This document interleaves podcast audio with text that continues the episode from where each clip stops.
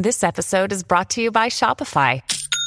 Forget the frustration of picking commerce platforms when you switch your business to Shopify, the global commerce platform that supercharges your selling wherever you sell. With Shopify, you'll harness the same intuitive features, trusted apps, and powerful analytics used by the world's leading brands. Sign up today for your $1 per month trial period at shopify.com slash tech, all lowercase. That's shopify.com slash tech. Episode 162 Karin Reed and Joe Allen, co authors of the book Suddenly Hybrid. It actually goes back to a time before I won an Emmy as a broadcast journalist. It was in my first job in TV news, and I was working in Youngstown, Ohio. I'm Mark Graban. This is my favorite mistake. In this podcast, you'll hear business leaders and other really interesting people talking about their favorite mistakes. Because we all make mistakes. But what matters is learning from our mistakes instead of repeating them over and over again. So, this is the place for honest reflection and conversation, personal growth, and professional success. Visit our website at myfavoritemistakepodcast.com. To learn more about Karin and Joe, their work, and their books, look for links in the show notes or go to markgraban.com slash mistake 162. Thanks for listening, and now on with the show. Well, hi, everybody. Welcome to My Favorite Mistake. I'm Mark Graban. We have two guests today. Um, first off is Dr. Joseph A. Allen, a professor of industrial and organizational psychology and a, a meeting scientist. And we're also joined by Karin Reed. She's an executive communications specialist. She's the CEO of Speaker Dynamics. And they are together the authors of uh, the recently released book, Suddenly Hybrid Managing the Modern Meeting. And uh, that's from Wiley Publishing. So before I tell you a little bit more about them, uh, Karin, Joe, uh, welcome. Welcome to the podcast. How are you? Mark, great to be here. Thank you. Good, good. Um, so Karin Reed, again, she's the CEO of her firm Speaker Dynamics. She is an Emmy Award winning broadcast journalist, and she now focuses on helping business professionals to be confident communicators on any platform in person, on camera, or for or through virtual communication tools. And I'm going to try not to be too self conscious about my communication. No judgment, Mark. My no judgment. My communication skills. I make mistakes all the time. That's why I do a podcast. about mistakes. Um, you can learn more about Karin and her work at speakerdynamics.com, and you can find a, a link to that and the book in the show notes. And then Joe Allen, he is, uh, again, a professor of industrial and organizational psychology. He's at the University of Utah. And Joe's research focuses on the study of workplace meetings, organizational community engagement, and occupational safety and health. His website is joeallen.com. And uh, Karin and Joe are both also authors of a previous book. Um, those who are watching see it over Karin's shoulder in the background, Suddenly Virtual making remote meetings work. That was in March 2021. Um, so there's a lot to talk about around the topic of meetings. I, I can see why the two of you are, are collaborators, um, given your backgrounds. But first, you know, as we always do here, um, I would love to hear your favorite mistake stories, and thank you in advance for sharing those. Um, Karin, if if you could share your favorite mistake, I am happy to, and it actually goes back to uh, time before I won an Emmy as a broadcast journalist. It was in my first job in TV news, and I was working in Youngstown, Ohio, at a station uh, with the call letters of WKBN, and I had the opportunity to anchor my first uh, newscast. So at that time, uh, what you used to do with the teleprompter is you ran it with your foot. There was a foot pedal, and the way they put together the scripts is they tape them together and they put it through a conveyor belt. And it was fed through whatever magic they they use to be able to get the scripts onto the screen in front of me. And i began the newscast and i said you know good evening everyone. I'm karin reed. These are the top stories for the day. And i pressed my foot on the pedal and out of the corner of my eye i saw all of the scripts go and fall to the floor i had to do my entire first block of news with no teleprompter so lucky for me I wanted to make sure I had some sort of uh, safety net. So I had all of my hard copy of my scripts sitting on in front of me on my desk. Uh, which taught me a very valuable lesson that you always need to have a plan B.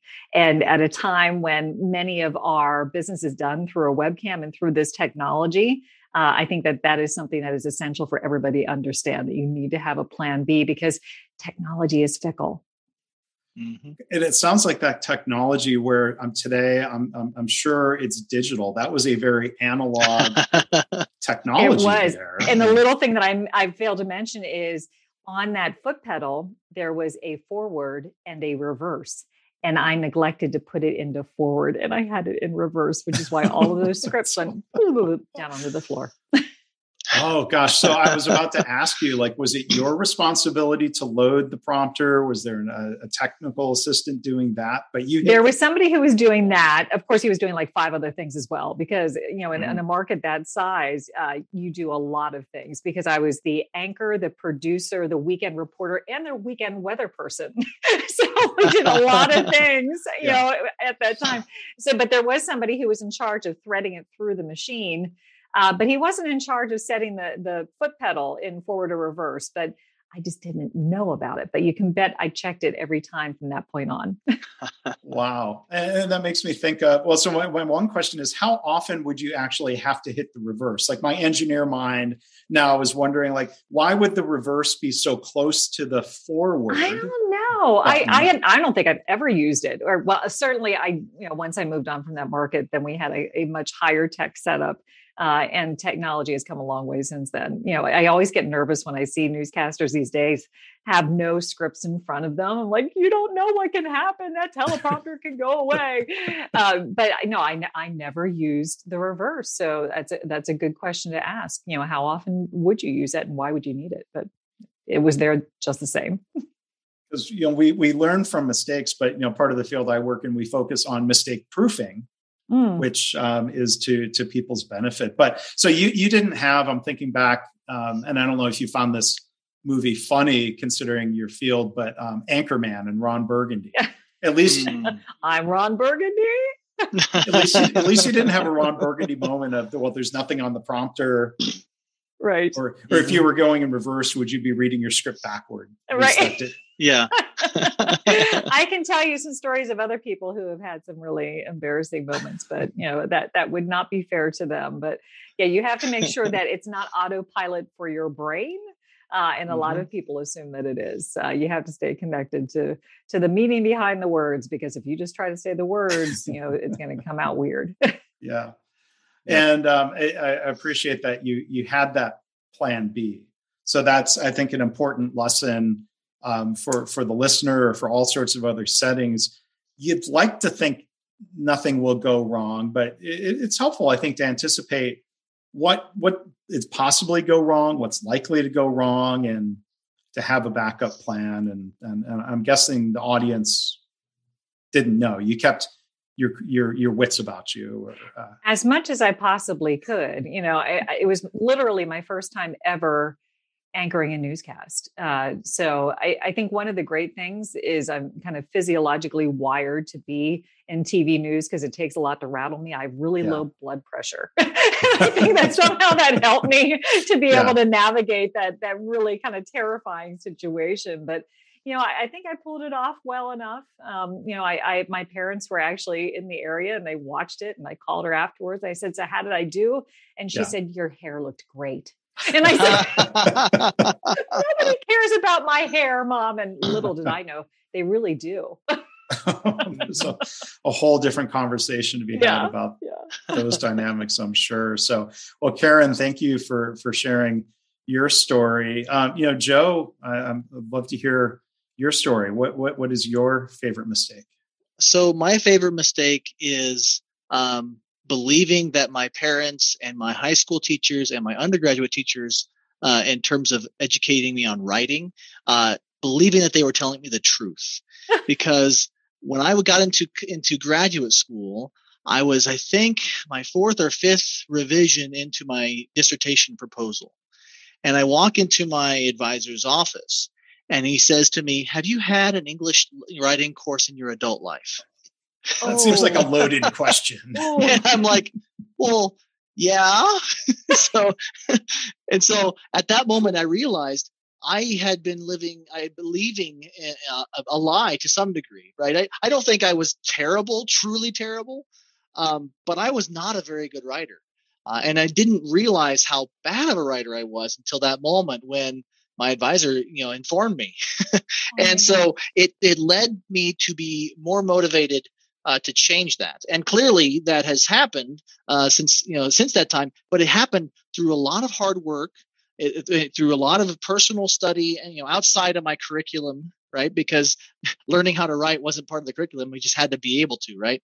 Um, mm and then also just writing academic articles and papers and writing for news uh, you know uh, you know outlets and writing for uh, writing with Karin and I still to this day I'm I still see myself as a as a writer who's learning how to write mm-hmm. because there's always more to learn there's always different styles to learn and that sort of thing and I I think I took for granted that oh I'm a good writer so I can write anything and the reality was nope nope it wasn't the case so so joe do you think i mean you sort of framed it as maybe you weren't being told the truth do you, do you, do you think like you know people was was the praise unmerited or did the, was the bar just higher as you moved through your academic study i think it was a little bit of both and this is no offense to my mother who uh, you know i love very very much but i think moms tend to think you know tend to to uh, see see their children in a more positive light than uh, than uh, than than they than maybe others might.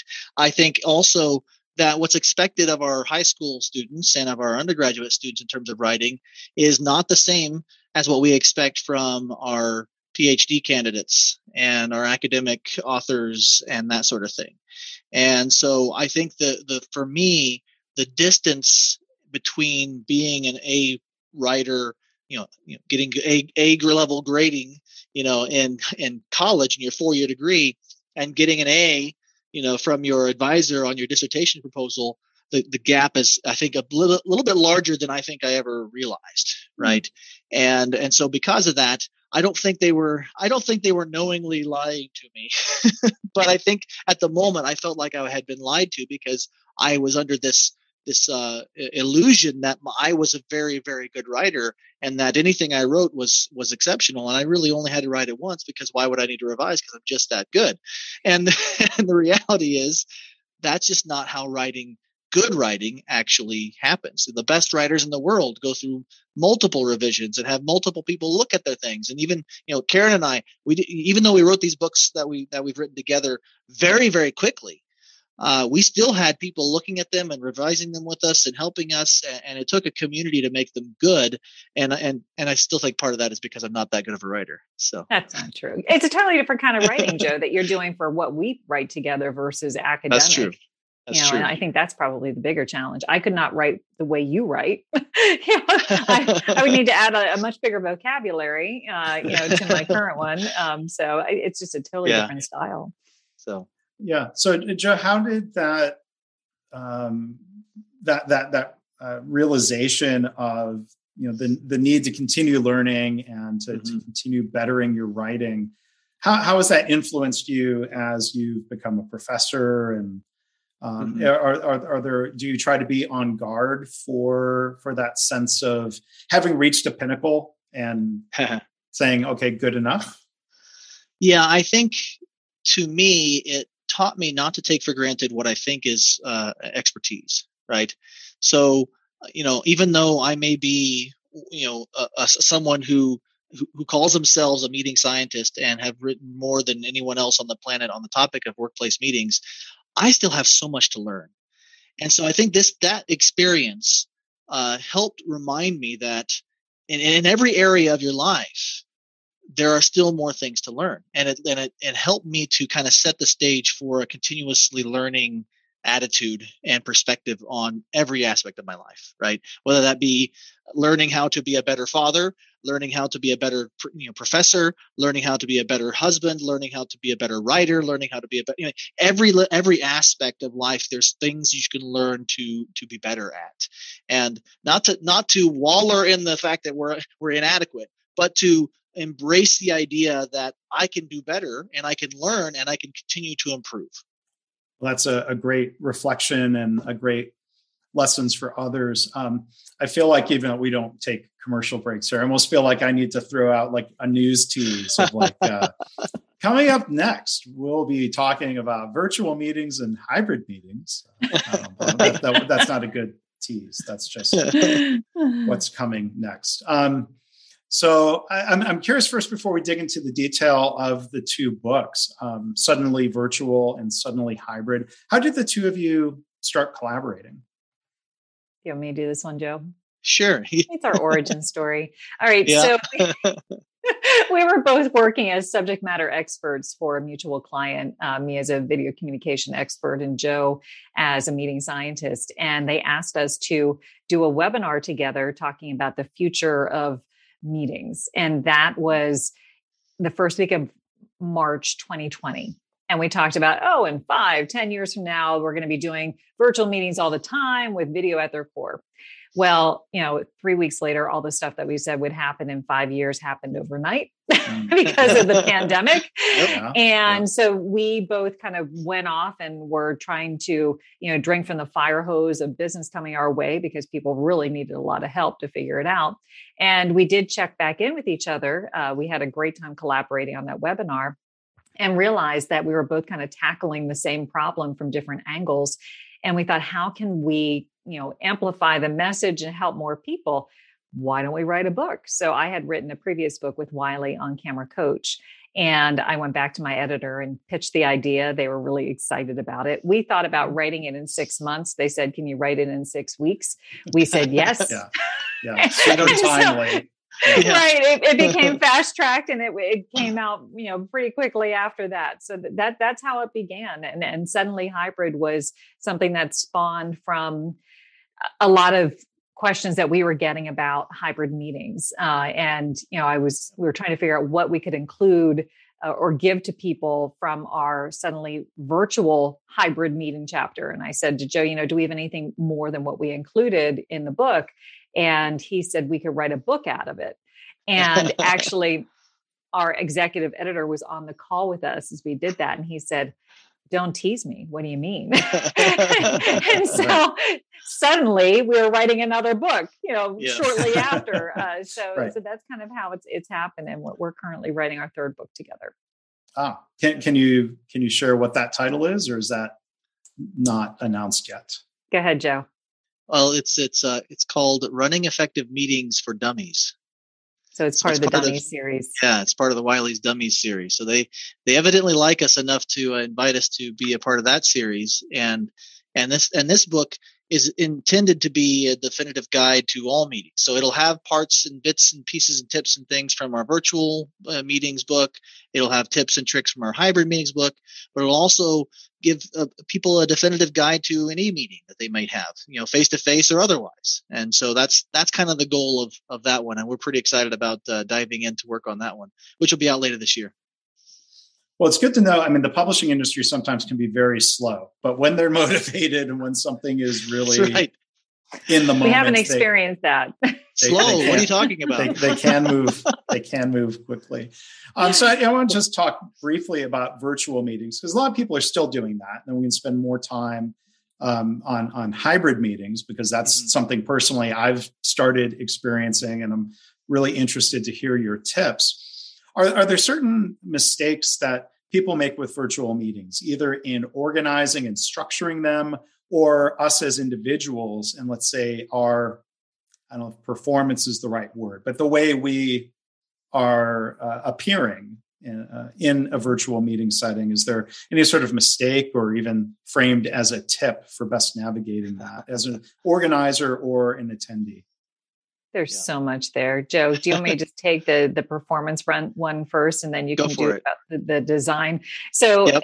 you know, one of the things that we still are seeing, Mark, is people are, are neglecting to turn on their cameras. In fact, I think there's been more people who are saying, I'm done with virtual and keeping my camera off. And that is such a mistake when it comes to a virtual meeting, if it's one that's designed to be collaborative and and you know, one that leads to a decision you want to be able to communicate as fully as possible and you want to use all the tools at your disposal to make it a rich experience and that means you know audio plus video because we mm-hmm. communicate mm-hmm. so much with our body language uh, and if you have your camera off that body language is silent so if you're speaking it makes it difficult for people to read the intent of your message if your camera is off. Uh, if you are the speaker, you want to be able to see how your message is being greeted. You know, you want to see the impact of your message, but you can't. It's like a black box, literally a black box, if people don't have their cameras on. So that is you know one of the the main things that that we would definitely advocate um, and then it's just attending to your personal production value which is really how you show show up whenever you're on webcam uh, and it's not about vanity it's about uh, having respect for your audience, for your conversation partner, because you want them to be able to be able to receive your message without distraction and as easily as possible and that means making sure that your your face is well lit so they can read your facial mm-hmm. expressions mm-hmm. that you don't have weird stuff in the background that they can't focus on what you're saying uh, you know that you are just taking time to actually you know show up in a professional manner uh, and can be easily seen and heard yeah and yep. you know for people who don't like being on camera or this odd effect of like constantly having this mirrored image of yourself. Like when you're in a conference room, chances are there's not a mirror directly across from you. But you know, I know for certain in Zoom and probably in other platforms, people can hide the self view. Yep. Yes. Uh, and you can do it on Microsoft Teams now as well. Um, so I would wholeheartedly advocate doing that because it does. It puts you in an unusual and unnatural conversation scenario where you are mm-hmm. watching yourself communicate in real time and we don't do that so yeah. you know even if you don't have the, this self hide self view option available what i suggest is taking a sticky note and put it over your face you know make sure that you're framed like check and make sure you're set up the way you want to set up but once you have that figured out you know just cover it up and just have a conversation uh, mm-hmm. uh, you know i advocate talking to the camera uh, because that's going to feel best to the people on the other side. Yeah. Uh, but then when you're not talking, by all means, look at the screen because then you can read the body language of the person who is speaking. I, I was I was going to ask you about that because I I, I noticed Karin, um, and and it is very engaging. You're when you're I'm going to try to I'm going to look at my camera, which is above my screen. Do you, do you have some sort of setup where you know you've got sort of the the the, the prompter mirror where you're looking through a camera to you you're, you're just you're i guess your training and habit is to look up to your camera is that what you're well doing? the camera should be at eye level so that's right. like well, the, the sure. main thing yeah. which i think yours is so you're in good yeah. shape but i, I mean, trained joe to do the same yeah. thing right you know yes. but, but i think i think it's important just to remind yourself that the camera is not um, the audience it's the conduit to your conversation partner. Mm-hmm. And so it's a matter of engaging with that camera lens the way you would with a person face to face, because the camera represents a person. Uh, so you want to pour your energy and your eye contact through it. Uh, but it, it's a mental mind trick that you have to be able to, you know, actually achieve.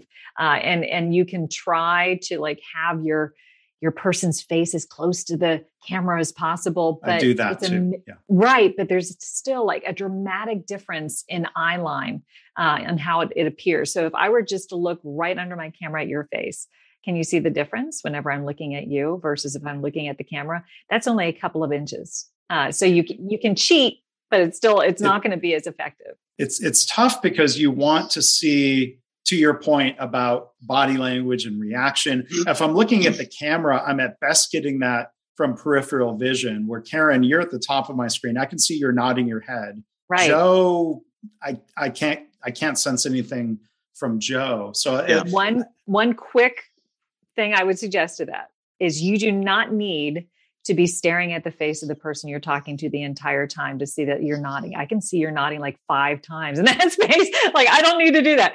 But whenever you're talking to a camera, you don't stare at the camera lens. It's not like you're held hostage by the camera. You are actually taking quick glances away. And in those quick quick glances, you can see I saw the big smiles when I made a kind of, you know, goofy joke. You know, I can do that so quickly in like a split second. Um, and so keep that in mind. It's not staring at it, it's looking, it's reading those non nonverbals very quickly, but but the value of looking into the camera lens, the the difference it makes in the impact and influence you can exert in the room is huge. So maybe one tip, uh, uh, if I were to put that post-it note over my image, that post-it note might say, "Look at the camera more." Yes, or reminder. I have clients who put like little googly eyes on either side of their camera lens, literally. yep, yep. That's cute. That's fun. Um, um, Joe, uh, before we we move and talk about hybrid meetings, do you, do you have a, a tip or a suggestion for people about navigating virtual meetings? Yeah, I mean the thing that uh, we have to remember is that before the pandemic, we we had lots of information about how to run effective meetings. Uh, most of those things, uh, you know, were were for face to face meetings but about 70 80% of those tips still apply right? You should still start on time. You should still have a purpose and an agenda. You should still make sure everybody has an opportunity to participate. You should still make sure that you end on time. You should try and make sure that you're not scheduling back-to-back meetings. You should try and make sure your meeting isn't so long that it doesn't allow for recovery time or for a lunch break.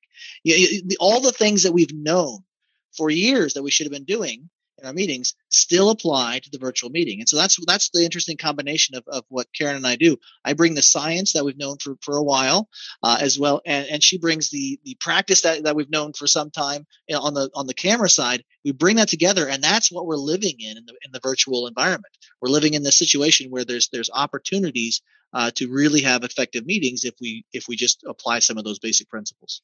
Well, thank you, thank you for that, Joe. That's that's always a good reminder because even those of us who have learned some of those best practices for planning meetings, it's easy to get lax and yeah fall off uh, from some of that.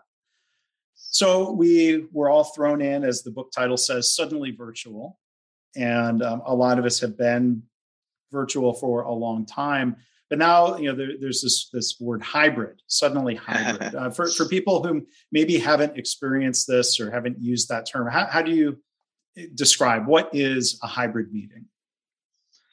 Well, a hybrid meeting is a meeting where you have multiple modes of communication coming together at the same time. So this is this is not all face to face or all virtual in a video conferencing setup. This is having face some some people in the room face to face, some people that are on video, and maybe even some people that are audio only. And so anytime you have multiple communication modalities, you're now in a hybrid environment, right? And the challenge or the mistake people make with that is they try to run a hybrid meeting just like they run every other meeting. And this is the one type of meeting in terms of the modalities we've experienced, the face to face, the, the audio conferencing, the video conferencing. Hybrid is the most complex communication environment. And if you take for granted that you that you can do it without any thought or any skilling up, then you're going to run into some problems. And let me, let me just you know illustrate that point. In a face-to-face meeting, the the medium by which we communicate is the air. We can see each other. We physically are in the same room. We can see all the body language. We can see all the things happening, right? Uh, in a virtual meeting, again, we're using this a single modality. We have a hopefully have camera on, right? We can see their face. We can talk to them that way, that sort of thing. They can see us through that that lens and so forth. S- same modality. In a hybrid meeting, you add multiple modalities. Now you have to be aware of the people in the room. You have to make eye contact if you can with the people that are on remote, and you have to make sure that they're not that nobody is forgotten right? And so as a meeting organizer, it's real easy to forget about the people that are remote or to forget about or, or, to not to focus too much on the people that are right in front of you as opposed to those who might be on on the telephone, right? Or on the on the conferencing phone. And so that's a really important um, pitfall that we have to overcome to to actually enjoy what could be and should be the most inclusive form of meeting that we've had to date. And I, you know, I've started traveling again as a consultant, going out to a client. And virtual meetings, I think to me, bring a challenge where you've got a couple of people in the room.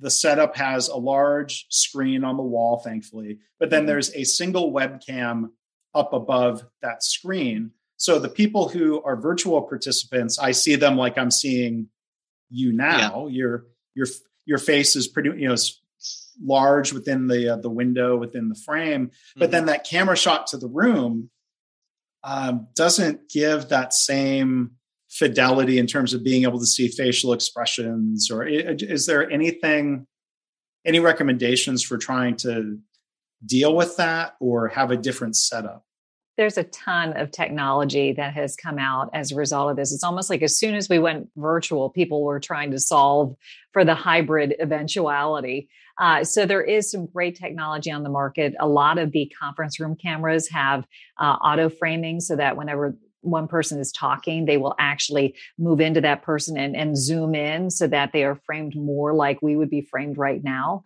Uh, mm-hmm. that makes a huge difference um, because then you do get more what I would call you know meeting equity participation equity because you're right you know they we can see the people who are coming in on the zoom window but you know, for those who are remote attendees, trying to get a, a, proper window into what's going on in the conference room is challenging. It's actually even more challenging from my initial feedback that I'm getting uh, to hear people who are in the conference room because that that little webcam that you're talking about that people relied upon usually has like one microphone that is not strong enough to pick up the voices of everybody sitting yeah. sitting around sitting around the conference room table and so those conversations that are had at the far end of the conference room can be difficult to hear and that almost is marginalizing those who are attending mm-hmm. remotely because they feel mm-hmm. like they can't get into the conversation so there is yeah. definitely some room design that needs to be reconsidered uh, so that you have better audio fidelity and and you also want to think about how your your seating is set up you know because if you have just a really long you know bowling alley view of people you know on either side you might have people who can't be seen because they're blocked by somebody yeah. else. Maybe your lighting is bad in the room and you know people you know are partially in shadow.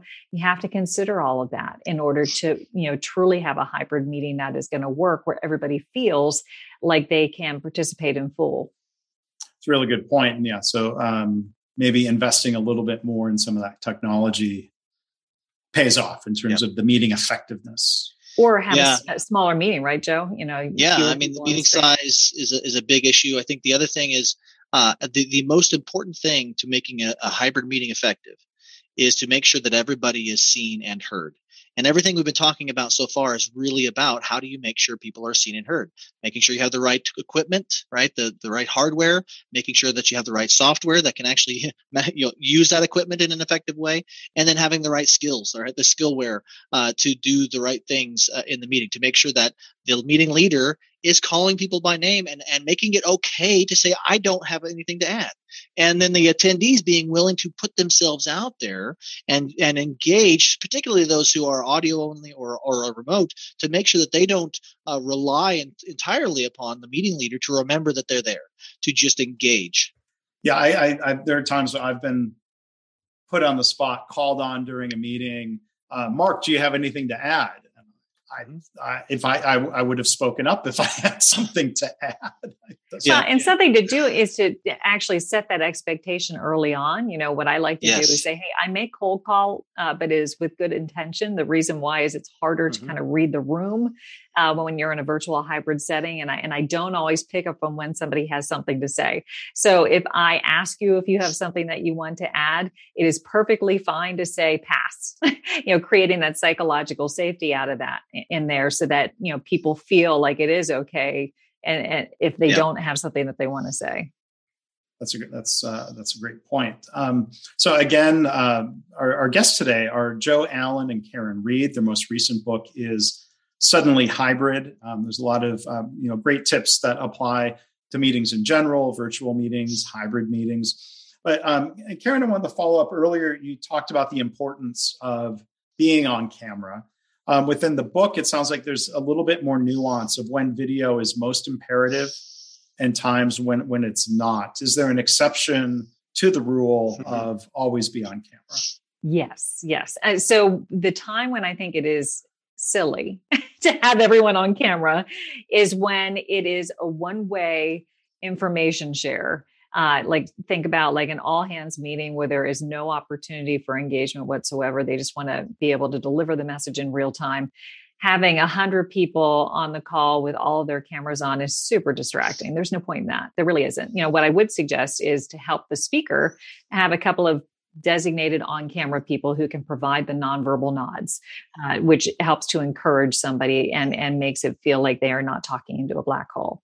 Uh, the times when it is crucial to have the camera on is first of all, if you have people in the meeting who are new, mm-hmm. who you don't know, uh, you know, that's when you really want to have the camera on for them because you know, with Joe and I, you know, we know each other well. We don't necessarily need to have the camera on because, like, if he makes one of his you know, silly jokes. He knows I'm rolling my eyes, you know, and, and you know, so, but other yep. people might not. Like if they don't know Joe, you know, mm-hmm. they, and Joe doesn't know them, he might not know how they're reacting to it. So, you know, consider if there are new people in the meeting and if there, there are, you need to have the camera on so they can start filling in those those gaps uh, you know that you know are not there for those who have been working together for a long time. Uh, joe what's another scenario where you think it's important to have the camera on?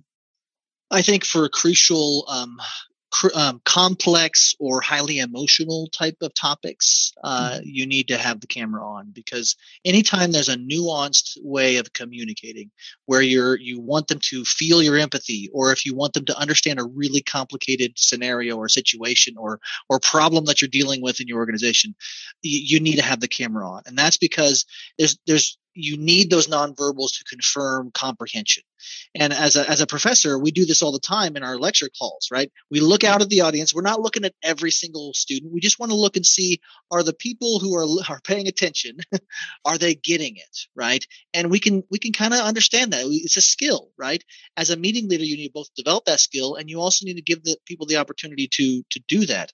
And so you got to have the camera on in a virtual environment and in a hybrid environment in order to ensure comprehension and understanding in those complex situations. But man, if there are times when you're calling up someone you know really, really well, have a quick question like, you know, what should I bring home for dinner and things like that, uh, you don't need to put do a video call for things like that. So I think that there's an overuse of video that's happened for things that don't need to be that.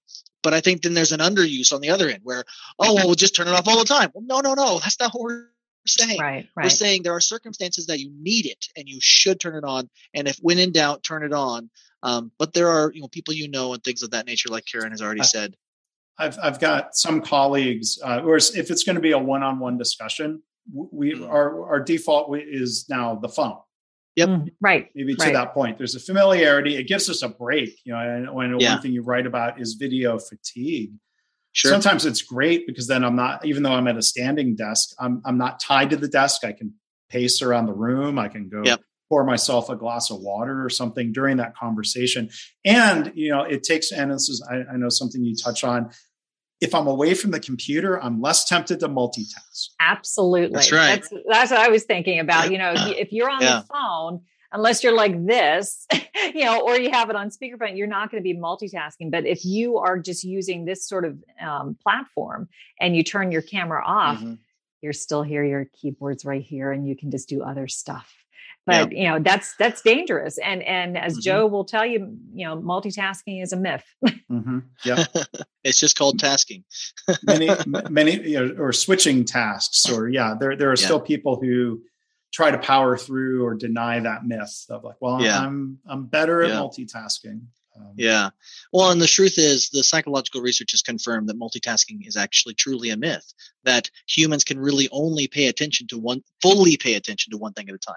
And when you think about a meeting, eh, meetings are environments where you've got multiple streams of information coming into your brain anyway, right? And so, yeah, if you start to do something else during a meeting, you will miss content from the meeting. And if you're if if you're in a meeting where you don't need to pay attention, you probably don't need to be in the meeting that's that's a great point. I think that applies to meetings in general. Don't don't yes. be a spectator. That's right. Yeah. Don't be a spectator. And if your if your meeting doesn't require feedback or input from people in the room, you probably didn't need to have it. You probably could have sent them a memo, recorded them an audio message, uh, sent them a video and said, play this at two times speed so you get the information. Whatever it is, it probably didn't need to be everybody in the room or everybody on a on a video call or whatnot.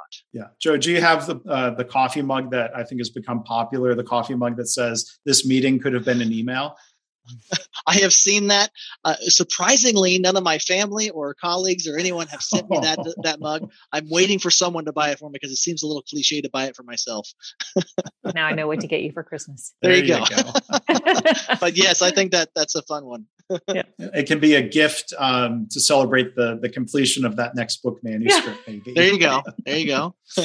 um, one other thing I want to ask you though, um, you know, we, we talk about the importance of nonverbals, and when you're in a hybrid meeting with some people who are listening, I think there's a trap, and I just want to share something I've reflected on as I've been I've been podcasting for 16 years, and mm-hmm. at first that was always it was done through Skype, it was audio only So it forces you to react the person you're talking to in a decidedly verbal way.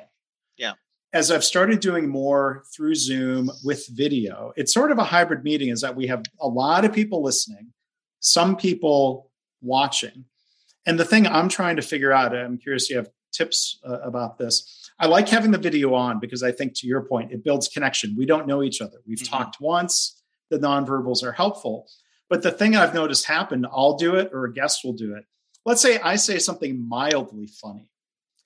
And like you're doing now, yeah. Joe and Karin are smiling, mm-hmm. which is nice feedback to me but it doesn't come across to the audio listener. Yeah. Where if we were in an audio only format, you, you may have given me a mm-hmm. polite chuckle or even the whole, yeah. that's funny, even though like if that's your reaction, maybe, yeah, but, but it's something.